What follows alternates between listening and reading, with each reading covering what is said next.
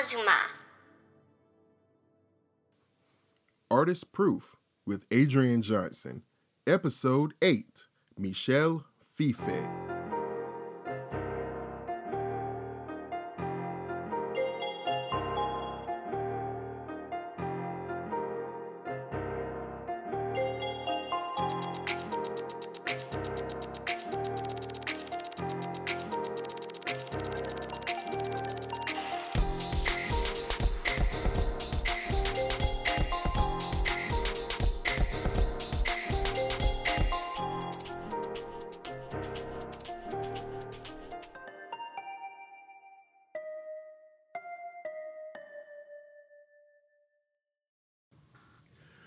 Welcome back to Artist Proof.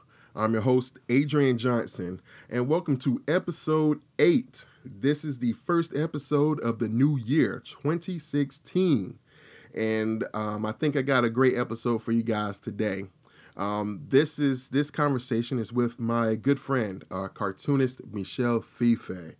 Uh, Michel is a Brooklyn-based cartoonist, and um, you know, he's he's someone that you know I really admire, and uh, he's just a, awesome dude, man.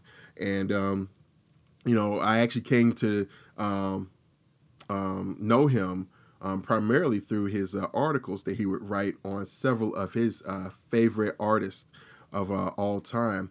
And coincidentally, a lot of those artists were my favorite artists as well. So, you know, we definitely um, formed a kinship almost immediately uh, just through just through uh, those articles.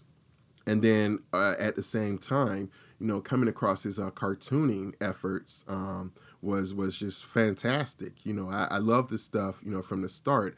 Um, it had a quirkiness to it that attracted me, but you can see that uh, Michel was very passionate, and he, you know, had a very specific um, point of view um, that was fun, but also you can see the craft inherent um, in his cartooning also. And so, in, in rapid succession, I picked up his um, all of his um, self-published comics, um, such as uh, Zegas, his Death Zone comic, uh, which is a tribute to perhaps his favorite comic of all time, his favorite comic series, which is uh, DC's The Suicide Squad, um, as written by John Ostrander and illustrated by Luke McDonnell. And then finally, uh, coming to present day, um, his current uh, self published uh, superhero monthly comic, uh, Copra, uh, C O P R A. And Copra has garnered um, serious, serious um, critical acclaim. And uh, fans have just loved um, this book. And, um, you know, all, all, the best to him for that. You know, I know it's been a long time coming for him in terms of you know, um, um, just getting getting Copra off the ground. And um, you know, to his credit, he has done so in a major way. So you guys need to check that out. And then, in addition to the acclaim and everything, uh, Copra also garnered him a couple of um, mainstream assignments with Marvel Comics, um, such as a year's run on um, the comic uh, All New Ultimates, and then last summer or this past summer rather um, he had a um, one shot um, that was a part of the um, uh, summer event uh, secret wars from marvel. And it was entitled secret love uh, which is a daredevil story uh, with the villainous uh, typhoid mary and and um, it also was a uh, tribute to another one of his favorite comic book runs of all time which is uh, Daredevil as depicted by writer Ann Nocenti and artist John Romita Jr. And coincidentally, that's one of my favorite runs as well. Um, so every time Michel and I get together, we we definitely it all devolves into talking about those old comics, you know, just just base level, you know what I'm saying? So he speaks my language, man. And um, and yeah, so I, I, think you guys will enjoy the um, the rapport that he and I have, in addition to the knowledge that he drops and the passion that comes across uh, when he's talking about you know just doing just making comics, just just fucking make it, you know, as as he'll as he's want to say. And um, just taking a break here for a second to let you guys know that uh, this episode And all episodes of Artist Proof with Adrian Johnson are produced by Inazuma Studios LLC. Now, Nazim Studios is my personal um, outlet for anything um, creative um, that I may produce, uh, such as not only this podcast, but also um, my fine art, um, commercial work, and um, some creator owned comics that I should have coming down the pike this year, most definitely. You know, um, so definitely check it out. Uh, go to inazumastudios.com. Um, that's I N A Z U M A Studios, all one word, dot com. And hey, if you found this uh, episode on iTunes, um, consider subscribing to the show. Uh, not only will you obviously uh, receive the show first uh, once I um, upload it, uh, but you can also leave a review or comment uh, for the show as well on there. And you know, any review or comment that would definitely be appreciated. Uh, just to hear back from you guys, guys and gals, and um, you know, be it ill or good or what have you, anything in between, you know, doesn't matter. You know, just as long as you, I hear back from you guys, uh, that, that would be um, awesome. That would be fantastic, man. Uh, so definitely uh, consider subscribing. And um, if you want, also, you can also go to inazumastudios.com and uh, find the um, show's site on there. And you can also leave comments on there as well. So, you know, pick your poison, you know, do it. And, um, you know, say what you feel. So that's inazumastudios.com. Now, before we jump into the uh, conversation, um, just uh, uh, synopsize, if that's a word, uh, what what uh, what was said just briefly. Um, you know, Michel talks about the low risk of just making comic books. You know, it's not like you know Hollywood production or you know these type of things where you have to have you know um, just just just a gang of people, you know, collaborating on it. Although that happens, but it's something that if you want a singular vision or you know just want to just make make the comic, you know, it, it costs you nothing really except you know pencil and paper and maybe a sword drawing hand, you know, and that's all it takes just to you know just to make the comic. And then also his uh, do-it-yourself attitude to uh, self-publishing, uh, wearing several different hats and just getting it out there foremost just getting whatever your story is just out there you know what i'm saying? And then having a game plan to do so. Because you know a lot of people a lot of us including myself um, we, we want to make comics you know? But you know comics is definitely one of those uh, challenges that you have to um, especially if you're thinking or considering um, doing a story or whatever just for an extended period of time, you know, you have to have a game plan in place, you know, not just the story outline, but, you know, how are you going to publish it? You know, what are the logistics behind doing so? And having a game plan or a um or a mile marker, if you will, as to the progress that you want to have occur would definitely be a big help and it kind of makes that process perhaps a little less scary but there's still a lot of sweat equity and labor involved. So, you know, we discussed that. And then um, finally, uh, just having the rhythm of cartooning, if you will. Um, the, the way Michel equates it, as you'll hear, it's like having a muscle that needs to be exercised and strengthened in order to have the stamina to produce, you know, regularly, you know, and, um, you know, don't be fooled. You know, cartooning as most of you know, it's definitely something that you have to have the uh, the longevity to do. You know, even if it's just a book, you know, just a single issue, you know, you have to have the commitment and the stamina um, to make it happen. Um, because I'm always want to say that even the worst comic book in the world, even the worst comic book that you can think of, took somebody saying, "Hey, I want to do that," you know, and you have to you have to uh, give it up for the effort and the thought and just the stamina it took for that person to put that out you know what i'm saying? And then to put another one out and then another one. And you know to really if they're if they were so inclined to go forth with it. So there's definitely a rhythm of cartooning that um, has to happen in order to make you know any type of career or get any type of story across um, to the world, you know, at large. So that's definitely another consideration. And um, you can find uh, Michel online at his own website, which is michelfiffe.com. Uh, you can also purchase uh, back issues of any of his self published efforts, as well as um, original art and prints on his uh, Etsy store uh, at etsy.com. And his storefront is Whitehaus, which is W H I T E H A U S, uh, White House. And you can find all of his goodies on there. So definitely go check that out. And go check out this conversation that I had with Michel. Uh, this is Artist Proof with Adrian Johnson, episode 8, with my buddy, Michel Fiffe.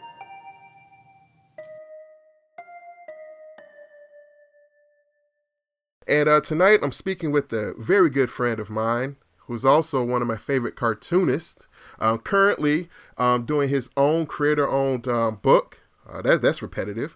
Um, but he's doing his own book. Um, it's uh, Copra, and it just celebrated its 25th issue. Uh, the artist that I'm speaking to is Mr. Michel Fiffe. What is Hey, going on, going? sir? Yo, it's straight, man. How, how you doing? Thanks for having me on, man. This is awesome. Oh, no problem, no problem, dude. Um, I know we see each other, you know, almost once a year, you know, almost annually. I think, yeah, once a year, maybe if we're lucky. If I'm lucky, yeah, if I'm down there at one of the shows. Yeah, definitely, definitely. And um, you know, for uh, to note for uh, listeners, um, I'd known uh, Michel for a, a number of years um, before we actually met. Like you know, maybe three or four years, maybe even longest five years before we Oh, actually wait. met. Way longer than that, I think. Really? Oh, that's right, cause you. Way back. Yeah, yeah, cause you knew. No, back when I started listening to Sci-Fi, I think that's when I started reaching out to you guys because we all like the same sort of stuff. That's right. And that's when I was kind of discovering podcasts. So I just kind of binged on every episode. Um, I believe it was the Dennis Kawan episode back in, you know, that was like a sweet spot for me. So I think that's that was back then. So whenever that came out, you know. Wow, that's crazy. Yeah, because I first joined the show the um, episode be- before that with uh, Hoshe Anderson. That's crazy. God. Oh man, that's right. Yeah, I went back and listened to that one. Yeah, Oh man. So oh my bad, Dan. I, Wow. I listened to I, I listened to a bunch of them. I mean, Jose Anderson, I love that guy. So oh yeah. it was it was just crazy seeing the list of all the dudes. I mean, you guys were interviewing fucking Ken Bruzenak. You know, like that was crazy to me. So I mean, that was great. But anyway, enough about those dudes. Right, right, man. But yeah, so I, so I guess it stands um, that I've known Michel for oh almost over it. Well, not over a decade, but close. And um, you know, the thing is, is that once I, I, I came to explore your stuff. Actually, through like your uh, journalistic pieces, and that may be a good place to start, man. Um, right, right.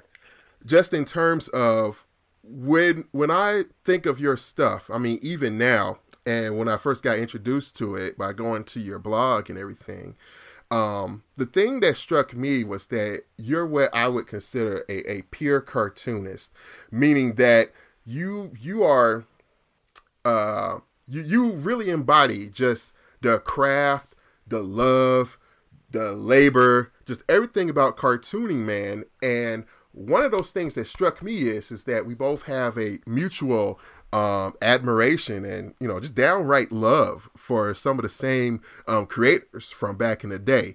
You know, be it Jim. Aparo, Trevor Von Eeden, uh, Klaus Janson, just you know a lot, Tony Salmons, you know, just a lot of those Yep. guys. And um, so I came to um, explore your stuff through your journalistic pieces, writing about you know um, those guys. And I guess for me to start, um, it would be to ask like, where where did the um, I guess I guess that that that passion start? Not necessarily just for those guys, but for cartooning and making your own work in general. Well, I think on a on a on a basic broader level, I think it was just curiosity, Mm. you know, and and the fact that I wanted to be in comics somehow, anyhow, doing anything, you know, like I wanted to break in no matter what, Yeah. and that meant, you know, working in comic shops. hmm That meant assisting people, uh, going to conventions, uh, and part of it, and part of that was that journalistic side. Which, by the way, I kind of, I'm kind of I don't want to call it journalism or anything because I did not do that. That's like a real profession, you know what I mean? Even comics journalism, that's like another monster. Mm-hmm. Uh, all I did was like I looked at people I liked and asked them questions. It was like a natural curiosity, mm-hmm. and I figured, well, that's just an extension of me learning and discovering things about the form and the history. So it was all just because I was curious. I mean, when I first interviewed, uh, I should I should backtrack. It started with Trevor Eeden, yes. like you mentioned. Um, I just I was in love with the guy. I was rediscovering yeah. his work, and I I was like, well, what happened to him? You know, he was so talented. What happened to him? He should have taken over the world, right? Mm. So I, I tracked him down. It was a little difficult, but I finally got through to him, or I, I got to him, and he agreed to an interview, and it got published by the Comics Journal. Yep. And uh, that was a big deal to me, in it, you know, in itself. But the thing is, I didn't know what I was doing. I was just asking questions. You know, I can't read that article now because it was, you know, I'm not going to say it's terrible. You know, I busted my ass on it, and it was, you know, it was very, um, it was enthusiastic, but it was very raw. I mean, like I said, I didn't know what I was doing. So, mm-hmm. but I kept going anyway. So I hunted him down. I hunted Mark Badger down, Ted Templeton, just a bunch of people I really loved. And uh, excuse me, and uh, that's where that came from. Just me wanting to talk to dudes that I really enjoyed and uh, wanted to learn from, and um, and then it took over from there for a little bit. You know, there were a couple of years where that's kind of mostly what I did. You know, writing pieces and essays on on my interest in hunting down younger cartoonists, and you know, mm-hmm. I mean.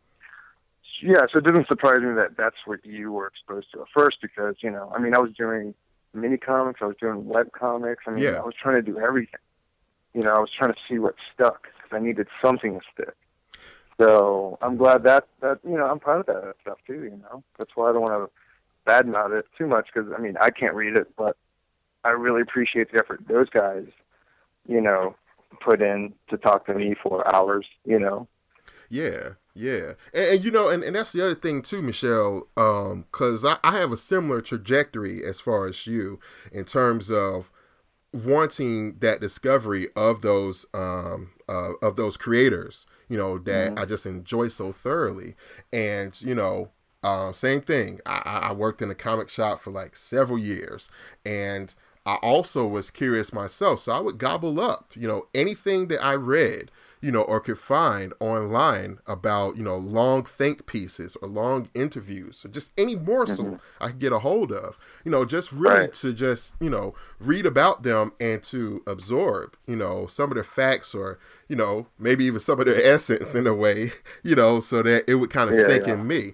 You know, because that that's the thing with uh, cartooning and comics. Like, you know, um, obviously, there are schools for it, you know, like SCAD and Joe Kubert and so forth. But there's really right. there's really no instruction manual about here. Take this manual. You are now a cartoonist. Go forth and do work. It doesn't work like that. You know what I'm saying? Right. And right. I, right. And, and and the other thing that I respond that I responded to you as well was just your work ethic, man. Like like you mentioned just a moment ago about just you know cranking out you know your mini comics um, doing web comics and really just honing your craft over several years you know or even before that just even as as kids you know we start drawing but there's some of us that keep drawing you know what i mean? And it right, right. metastasizes into something else. And that work ethic you know is key for a cartoonist. And I, I guess from that my next question would be just in terms of that work ethic, man. Um, being a young cartoonist, um, h- how did that inform your process? Because with you doing Copra today, uh, the work that the work ethic definitely pays off because you're having to do right. literally an issue in three to four weeks. You know what I'm saying? So, is there like a rhythm to cartooning for you? Uh, do you, do you feel? Because that's what I think it kind of boils down to work ethic and finding a rhythm to uh, produce the stuff. Right. Well, you're totally right.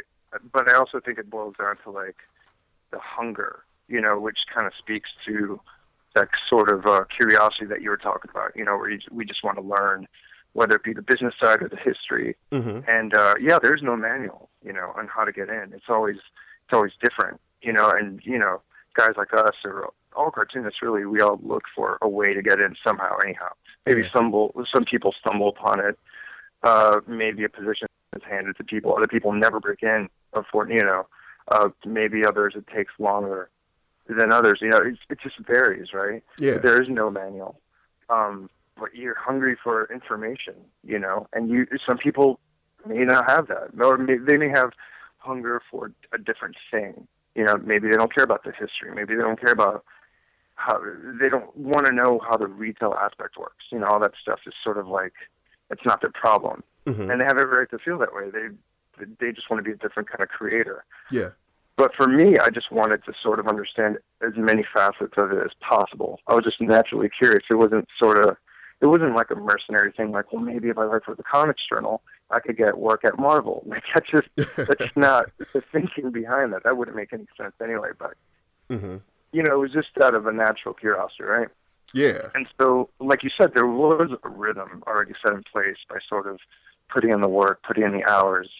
Um, whether you're in your teens or your 20s or 30s or however old, um, and you just kind of build a muscle to Hmm. fit that rhythm. You know, I mean, when when I was talking all this stuff about interviewing and working in shops, and all that stuff, minis and zines and all that, I had a day job. You know, as most of us do, or the not, you know, the non, you know, the people that haven't broken into the, the bigger companies. Yeah. You know, the struggling aspiring artists, or the, you know, a lot of alternative independent cartoonists too. They have day jobs, they have families, their schedules are, are full, and so they, what little time they have, they take that hunger and passion and they try to crank something out of value. You know what I mean? Like something to just make a dent hmm and that, that's what I was trying to do, man. That's what I was trying, trying to do with everything I did, whether it be a post on old Walt Simonson pinups, Yeah. you know, or or or making a mini comic, you Mhm. know, whether that mini comic was going to be seen or not, you know. Um, so yeah, you were asking about the rhythm. I mean, that kind of helps it. Oh, that helps my current situation considerably because it's constant. It's just I'm doing the same stuff. Only now, I'm fortunate enough to make a living from these comics, from Mm. the Copra comics. Yeah. That now it's just constant. I don't have to clock out, clock in. Uh, it's just all the time, and uh, as long as I'm willing to do that, I think I'll be fine. We'll we'll see where takes me. Um, I'd like to do it forever. I'd like to ease up on my schedule a little bit, but you know, it, it ebbs and flows. You know, just because the schedule doesn't change, you still have a family, you still have things to do. Yeah. Um, the workload always increases, no matter how much you try to stabilize it. hmm It's just always constant. So, but I'm for, again, I'm fortunate. So, Yeah, yeah, I, I totally understand. Trust me, man. You know, being a freelancer myself, you know, not just with um, making comics, but just freelance in general, it, it's it's very tough and challenging.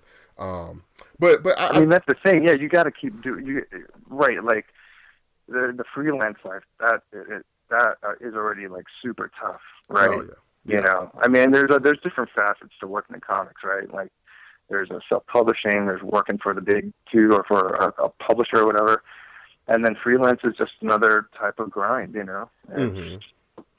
Which is one that I wanted to do too. I was trying to do everything. I, I wanted to do my little independent comics. I wanted Mhm. to break into the big two. I wanted to just do, you know, page rate material for just about anybody. Like I was not above anything. I wanted work. Again, I was hungry. I wanted the it, you know. hmm And uh, it was it was tough. It got to a point where it was like, all right, it's really competitive, and it's it's no, you know, you know, I can't get arrested in this town. You know, it, you know, there's times when it like it goes well, and then it doesn't. You know, or you don't. The thing is, you don't if you if you don't start seeing results, um, and you have to kind of identify what those results are. But if you don't see them, then that's a little troubling. You know, that kind of takes the, the wind out of your sails a little bit. You know, especially if you do it year after year, and you're really passionate and you're really hungry for it, and you're angry about it, and you're pissed, and you're determined, and you're positive, and you're, it's like everything all at once every day. It's a little exhausting, and if you don't see any results, any forward momentum, it's like, mm-hmm. what the fuck am I doing with my life? What am I doing? You know. and then if you, if you, you know, and after a decade or two of that, it's like, all right, you really have to take stock of what the hell you're doing with your time, because then it's like, well, then you're just insane. you know Yeah. what I mean? Mm-hmm. Well, well, let me ask you this, man. Um, speaking of breaking in, and that's just an overall general term that people say. Oh, I want to break Yeah, into comics. general. Yeah, Yeah. just this, this is what I, oh I want to break in. You know, and, and I've seen and, and you've shown online, you know, samples of submissions that you sent in. You know, there was a Daredevil story, there was a GI Joe story that you submitted to IDW. You know what I'm Uh-huh. saying? And I, and since you're speaking about, you know, at a point where, um, you, you had to take stock of you know what what you were doing. I I wonder if there was a point for you after you're you know sending in submissions and so forth to where you know you're just like, well, maybe I should just concentrate on some of my own stuff, my own creations, you know, my mini comics and so forth. You know, even through Copra uh, today, just to like say, all right, well, if I'm going to do something, let me at least put some of my own work out there. You know what I'm saying? And did it Right, did it did it reach a point where like in terms of it kind of leveled out as far as like you getting traction with your own work and then you were able to kind of back off the mainstream work and then later on the mainstream actually came for you it came looking for you in a sense you know? Right, right, right. Well, it, it, it's kind of interesting because ever since high school, I wanted to do both. I wanted to have like my independent work that I could totally control, Mhm. and uh, and I also wanted to work for Marvel, DC, and whoever big company had, you know, the, the big companies. yeah Uh, I wanted to do both, and so and I gotta say, when I submitted pages to the big companies, um, that that that would be a period. That would be a short period, and then I would kind of get discouraged or nothing would happen, and so I'm like, well, fuck those companies. I'm gonna do my own shit yeah and I would do my own thing, and then that kind of, you know, that lasted a little longer. But, so my point is, for decades, that's what I would do. Mhm. You know, so it wasn't a period of just like just mainstream, and then okay, well, I'm gonna finally concentrate on my own stuff. I always did both, sort of at the same time, uh, with you know varying degrees of success or, or failure or whatever. But I tried. I tried both, and I gotta say, when I submitted to like Marvel and DC and all these other companies, um, I don't think I did that much. Thinking back on it, like really, I knew. I mean, there's guys. I mean, you know the legend. of- Not legend. I mean, it's been proven. But like Todd McFarlane yeah would send in submission samples almost every week. You know, Mhm. and he would have that crazy graph, that crazy person graph yeah of who he sent it to, and he didn't care. He was just so aggressive. hmm Uh, I mean, that's what you have to do. I feel like you have to really take it to that level and submit three to four hundred things until you crack, until you find a Roy Thomas to hire you and Right. draw some sea level book that no one wants to draw. Whatever it takes, you just got to do it. Uh, but that's what you got to do. The 300 samples, you know. I mean, some people, if you're Travis Charest, you could do one sample and Right. they'll hire you on the spot, right? We're not all that blessed. right Todd McFarlane, man, he fucking did it. All those, a lot of guys do it like that. You know, I didn't do it like that. I was maybe too dumb or, or too proud to do that. You know, I'm like, well, I'm not gonna surrender my time to make a Captain America sample. You know what I mean? Yeah But then, but the, and then, and so then I would stray and I would snap back into the independent stuff. But then I'd be like, well, maybe I should. I'm not getting any work. Maybe I should just do it. Go ahead and do some samples again. You know, and it would be decades of that. So, you know, and not that that was a half measure, but maybe looking back on it, I was like, well, maybe I should have done more. But I mean, whatever. It worked itself out, right? And to your point or to your question, yeah, it took me working on my own stuff uh, to eventually have Marvel take stock, take notice of me rather, and uh, and give me work. You know, so it was kind of funny that it eventually worked out. You know.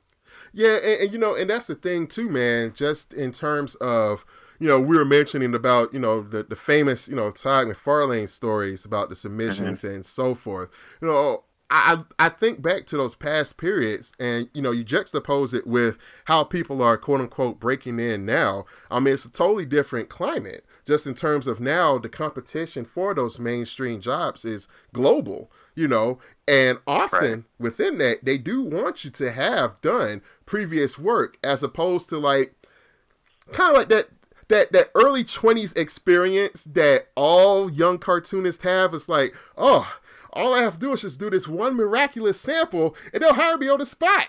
you know, right, right, that type of thing. When you're just coming out of high school or whatever, and you got this big dream of going to work for one of the big two or whatnot, and you think that mm-hmm. this sample is going to be the one, but you haven't even done five samples yet. You know what I'm saying?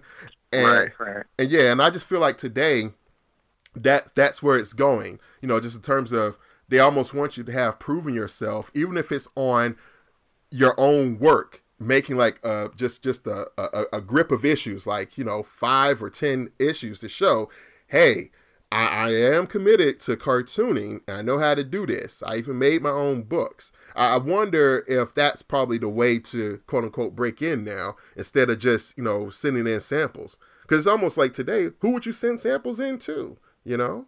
No, right. Well, I think samples may be like one outdated way of doing it. Mm-hmm. And I don't think it, it was like the main way that people got work, really. You know, that was just sort of like what they fed you. Yeah. And uh, and in a lot of ways, I, I think it's always been the way you just described it, which is you need to have a, a track record. You know, I mean, think about the guys who came from like first comics mm. back back in the '80s, or from the '70s when they when they did like fanzine work. Yeah. Um, or the '60s even. You know. Um, and it's the same today. You got to have like an image book, or well, maybe that's a bad example because image kind of uh, entails something different mm-hmm. these days. But you know what I mean, like a like a small press sort of thing. Just have some issues on your belt that are decent. They come out on time. They look fine. I mean, there are a lot of factors. You know, knowing the editor, knowing a creator, knowing someone. You know, clicking with someone. Mm-hmm. But but I don't know. At, at the same time, it's a whole different game like the landscape is so different that even the companies are having difficulty figuring it out. Mm. You know what I mean? Like they're just kind of hiring whoever they just got. Their main thing is getting the books out. That's all they care about. Not yeah. all they care about. That's oversimplified, but you know what I mean. Like they just they got to put the books out. You know, and they, so they hire who they can. You know, uh, sure there's like politics and favoritism and blah. You know all that mm-hmm. stuff that's not our concern immediately or trying to get in. We're, you know, a, a concern for artists and freelancers. You know, you could think about that stuff and consider it, but at the end of the day, you got to have work. You got to have, you know, pages under your belt that they like, that they want to publish, they want to pay you for. Yeah. Um, or not, or you could just do, you know, your uh, create your own book and just have a book, and that could be like a hobby you know, that could be your side gig, or that could pay a little bit, but it's not your career. You know, mm-hmm. and that's something I I kind of had to reckon with when I was you know right right before Copra. You know, Copra kind of came from a sort of last minute attempt at just having fun. Mm-hmm. You know, that you know how the cliche goes. I almost didn't believe it. You know, because like, oh, I guess I guess Stan Lee, you know, he just wanted to give it one last shot and do it the way he wanted to do. And then that's, of course, the thing that broke mm-hmm. him, you know, the Marvel whatever. Um, and I just didn't buy it, you know, because I was I was doing that thing. I thought I was doing that same thing. I was like producing my own work and thinking, this is it. Like I'm gonna give it all, you know. But uh, for some reason, Copra clicked, you know. Uh, I I don't know why. I I kind of don't want to think about the details too much. Yeah. All I know is that I had a great time doing it, and I'm super lucky that people like it. You know what I mean? Um, and so that's where it came from. You know, it's sort of like you're back against the wall. I don't know what else to do. Mm-hmm. Do, and, you know, but years before I started self-publishing, which is something I didn't want to do either. You know, I just thought like, well, I just want to create, right? I don't yeah. want to I don't want to worry about invoices and and stock, you know, mm-hmm. and inventory and shit. You know, yeah. I just want to sit and draw. Uh, you know, that's the romantic version of it, right? Mm-hmm. But no one was fucking publishing me. Not not the stuff I wanted to publish. I've gotten published before, but for work for hire stuff. But then you got to do it. I mean, and that's the thing about comics. They're, the the stakes are so low that why not be bold? Why not take risks so what if a comic may be uh, crappy, you know, mm-hmm. uh, uh, or or a little raw, or, you know, or a little immediate. Like, just do it, right? And that's yeah. what I tried. You know, that's that's the sort of approach I wanted to, to take in self-publishing. uh, whether it be Zegas, which was my first self-published anthology Yeah. book, Yeah. or or Copra or whatever else I published under that banner. But it's like I just got sick of, of doing pitches. You know what I mean? Like Mhm. refining pitches. Like there's an art to the pitch, and God bless the people that have managed to perfect that art. But it was frustrating me. That wasn't creating to me. That wasn't fun. Waiting for emails, waiting in line, waiting for responses. Like fuck that. It's comics. You know, this isn't this isn't fucking Hollywood. I'm not trying to pitch uh, a screenplay. You know what I mean? Like Yeah. I'm not trying to break into music or, or you know anything like that. This is a comic book. Seriously, anyone can do it, and they do. they do it. Anyone does a comic. You know, if you go to these conventions, you can make a comic. Whether it's good or not, that's a different qualifier. Like that's beside the point. Yeah. And, and, So I was just trying to. I was just trying to take that approach to my own work. That's all. Just like, just why not? You know, why wait around? You know. Yeah, and, and let, let me pause you right there, man, because that's exactly one of the points that I wanted to make sure I, I um, uh, hit upon with you. The the whole do it yourself spirit, you know, that you bring to the work. Like, uh, I think myself personally, I have almost almost all of your published issues. Know, as far as like Zegas, um, the Copra stuff, definitely. You know, and um, even even um, your, your your mini comic that led to Copra, a Death Zone.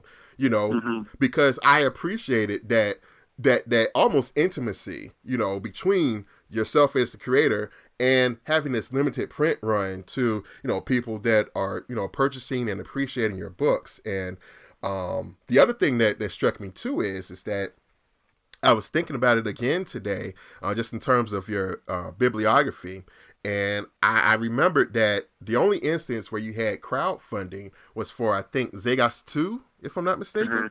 Yeah, yeah. Right. Right. But outside of that, it's all been, you know, self financed for the most part. And each book, you know, kind of feeds into the next book.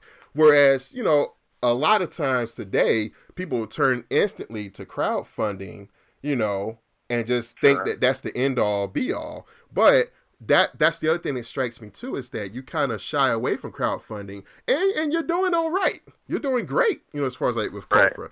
So kind of where did that spirit come from in terms of you know just that do it yourself obviously it was cultivated with doing your mini comics and web comics and Zegas and so forth but what was the leap in terms of when you got ready to launch into copra with that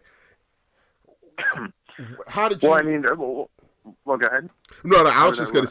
I was just gonna say, how did you kind of make make a game plan, or did you make a game plan? It's like, okay, if I when I get ready to do Copra, I kind of want to make sure it's monthly or as close to monthly as I can, and I want a lack of uh, crowdfunding. Like, how, how did you kind of jump Copra Well, off? Right, right, right. there are several factors. I mean, uh, you know, the core of it is that DIY thing, hmm um, which is sort of a, a new concept in the past few decades, right? Yeah, Uh, which I liked.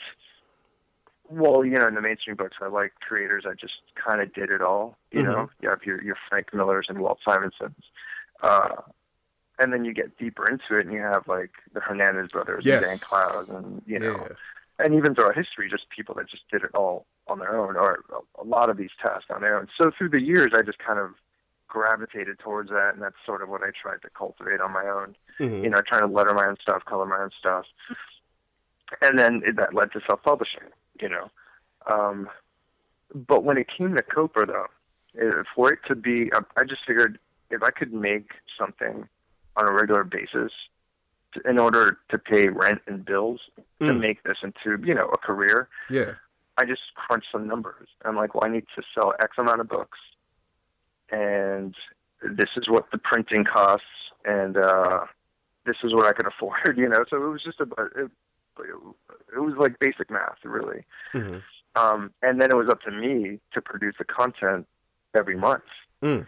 and i you know and i thought well i don't know if i can do that you know, maybe I'll do a 16 pager. Maybe, maybe it'll be one color black and white. And I'm like, no, if it's got to compete on the stands and I'm trying to channel this sort of type of adventure comic, it has to be full color and 24 pages and it's got to be all me. And that's the quickest way that I could do it. You know, I don't have a team, um, to like fun the workout to. Yeah. Uh, for better for worse, it's just quicker that way. You know, uh, there's a certain control freakishness to it. Sure. You know, uh, it was so DIY was made for me. You know, um, but really, I just crunched some numbers. I'm like, well, if I, if I could get these people to show up, that's awesome. How do I get them to show up? hmm And with my previous thing, Zegas, I was I felt like I was trying to reinvent the wheel every time.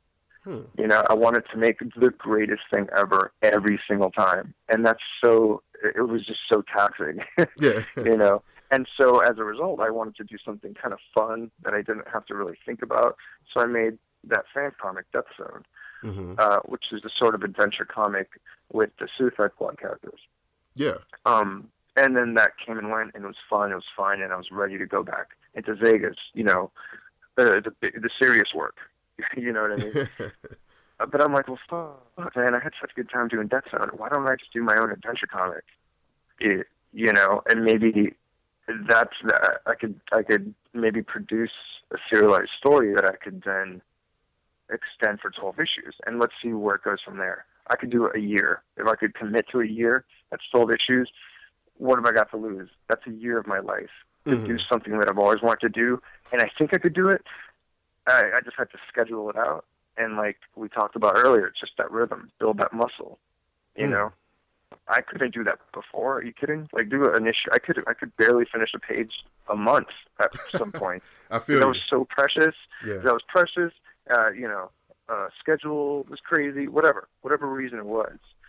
Uh, but you slowly build that muscle, and if you make a schedule and you stick to it, and you have a real deadline because people have paid money for this thing, and the first of the month is coming up. I mean, you put your ass in the seat and you draw. You make this thing happen. Uh, and so that's kind of how how I make it every month or every six weeks, however you know Yeah. you know, it fluctuates, but those first 12 issues are, were definitely every month. And I had nothing else on the plate. That's all I did. And, um, and I gotta say, I wouldn't be able to do that without a couple of things. Uh, Etsy, which is that platform that people sell, you know, handmade jewelry and, and shirts and stuff. Yeah. Yeah. Not really comics. Comics weren't really sold a few years ago when I first joined Etsy. Um, but they make it really easy for people to just log on and buy your stuff. Mhm. You know, so right there, I'm eliminating the middleman. You know, I Yeah. don't need to go to Diamond. I don't. I don't even need to go through stores. I could just sell it directly to the person that wants it. As long as I could get those people to show up every month, I, I made it. you know, I just I just got to make that comic good, you know, and that's the subjective, weird, nebulous part. It's like, well, what the fuck makes it good? I just hope it's good. That's it. You know, you could schedule your comic to death. You could prepare for it, but if people aren't buying it, then Plan B. You know, hmm No, no. so I'm really fortunate to have that. You know, to have that Etsy platform to sell it in. Well, let, let me ask you this, man. Um, you know, what at any point uh, before you started Copra, uh, did you consider um, having lead time? Because you know, for those that don't know what lead time is in comics is, is that you Mhm. know the the uh, man on the street impression, the lay person's impression is that oh, well, a comic a, a comic is done that month. You put it on the newsstand and that's it. When for the big two, Marvel and DC, and most most other comics, you know, companies like that, there's usually a lead time of about uh, two months or so. So, Yeah. so in terms of that, did you ever consider that as an option to kind of like you know have some type of buffer, or did you really want to go hardcore and just say no? I'm putting my ass on the line here. It's got to be every month, you know, on the Well, dot. yeah. I mean, I couldn't do it. I couldn't do it with a, with that kind of a buffer. You know, Ah. it kind of this thing demanded that I start immediately and put it out immediately.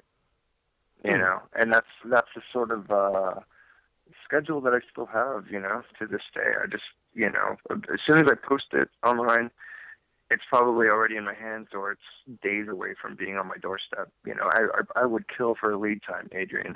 you have no idea. I, I would murder someone just to have a, a month off, just to have an issue in the can. Mhm. Uh, and that's totally normal. Some, you know, people have like three, four issues. I think some minis, you have to have all six done before, or they suggest that you have at least four right. done. Um, maybe you know, and maybe I'll work my way up to that. Maybe I'll. But to me, the lead time is like a month or two or three of not getting paid. That's that was just mm. the setup that I had made up for myself.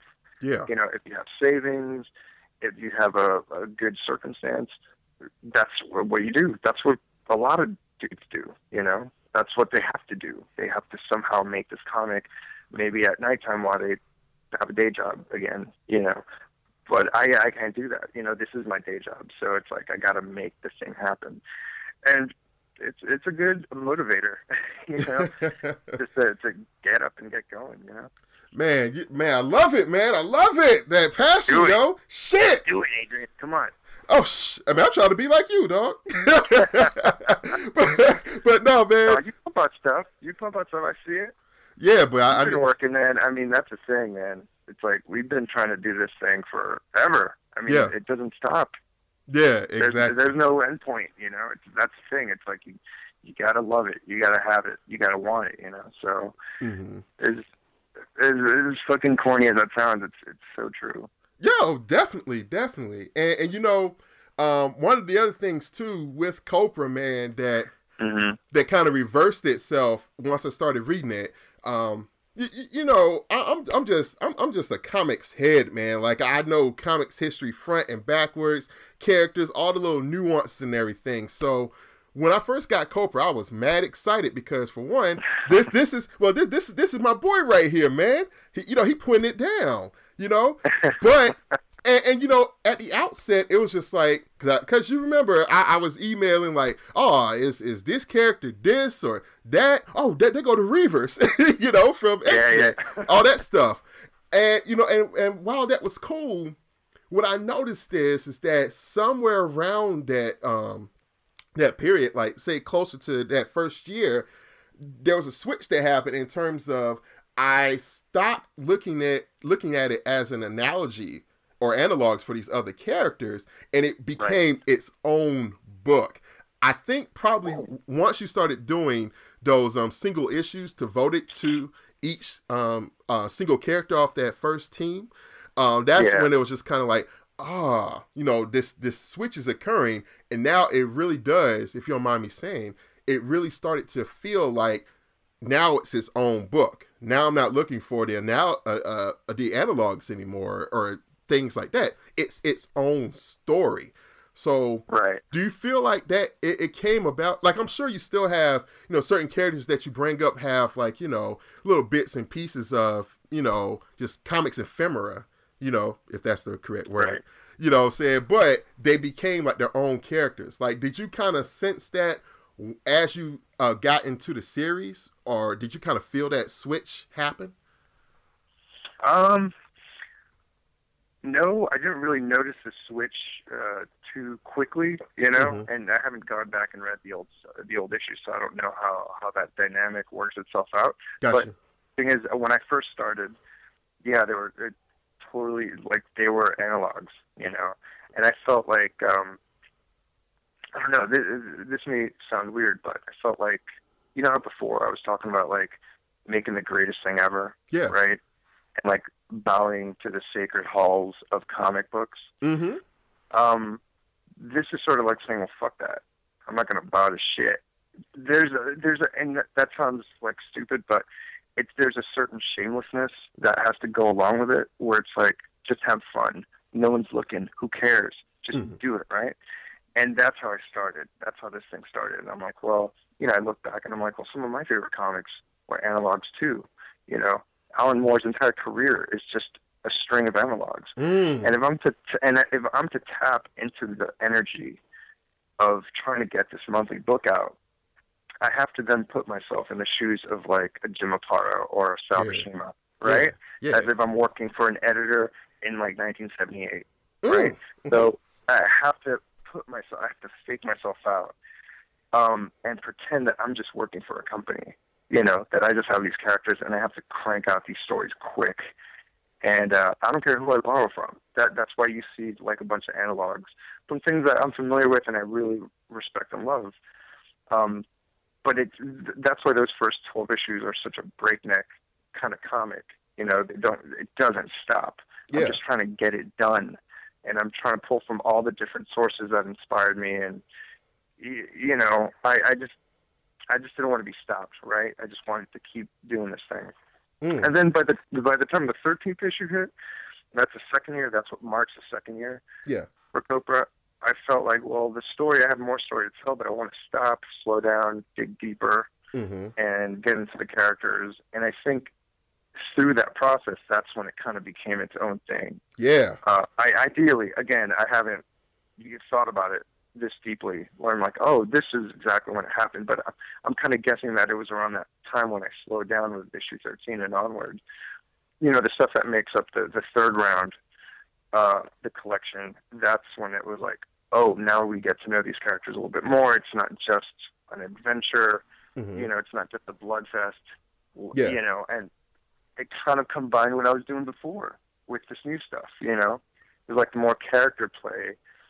Uh, you know, channeled through this adventure sort of crazy story. So it was a mix, you know, and I think now it's kind of leveled off where I think it's it's found its own sort of uh I don't want to say identity. I feel like it's always had its own identity, but again, I was I was uh, I was kind of pretending to be like these old dudes. you know what I mean? yeah. You know, like you you have you know you go through the the list, like someone's bibliography, right? Mm-hmm. Of say a, a Gerry Conway or something. You know, just anyone. Pick a name. Roy Thomas. Anyone. Herb right. I mean, anyone. They worked for 20, 30, 40 years on just a bunch of random characters, making stories for them. Mm-hmm. Uh, and I and I had to feel, I had to channel that, and I had to just kind of feel like, well, I'm just, I'm just doing the same. I'm just telling these stories with these characters. I don't care who invented them. Like someone did. I'm just, I just work here, man. You know. uh, the thing is, I I had to kind of obviously create my own. So there's like a mix. There, it's a, it's a balancing act, you know. Like, yeah, sure, most of them are analogs, but then I have, you know, I have to create my own characters too, you know. So, uh, so anyway, that's that's how that came about. Got you. Yeah, yeah, and you know, and, and I, I, think that that's exactly what happened. It's like you know, like like I mentioned, like you know, the analogs. Oh, you know, it was just fun to like see and like, oh man, this is cool. But once you enrich them with uh, this sounds corny, but with, with the soul almost past the the glossiness of the the breakneck adventure and everything, it just mm-hmm. felt like all right, all right, yeah, yeah. Now now now this is fully realized. Oh yeah, you know, um, and yeah. So it's it's your your book is like man. And I'm not saying this just because you're, you're my friend, Joe it's one of the. let me get that disclaimer out the way first. But no, I mean, I'll, I'll take what I can get, man. but no, it's like one of the three monthly comics that I pick up. Period. Now, period. Like it's uh, Copra, and there's Batman and, and ElfQuest. Uh no, not that one. Damn it! I thought I knew you, man. Apparently not. I'm sorry, yo. I betrayed your trust. that concludes this episode of Artist Proof with Adrian Johnson. Any feedback or comments are greatly appreciated. You can email the show at artistproofpodcast at gmail.com. You can also leave comments on the show's main site at inazumastudios.com and be sure to subscribe on iTunes and leave a review. Artist Proof with Adrian Johnson is a production of Inazuma Studios LLC. Copyright 2016.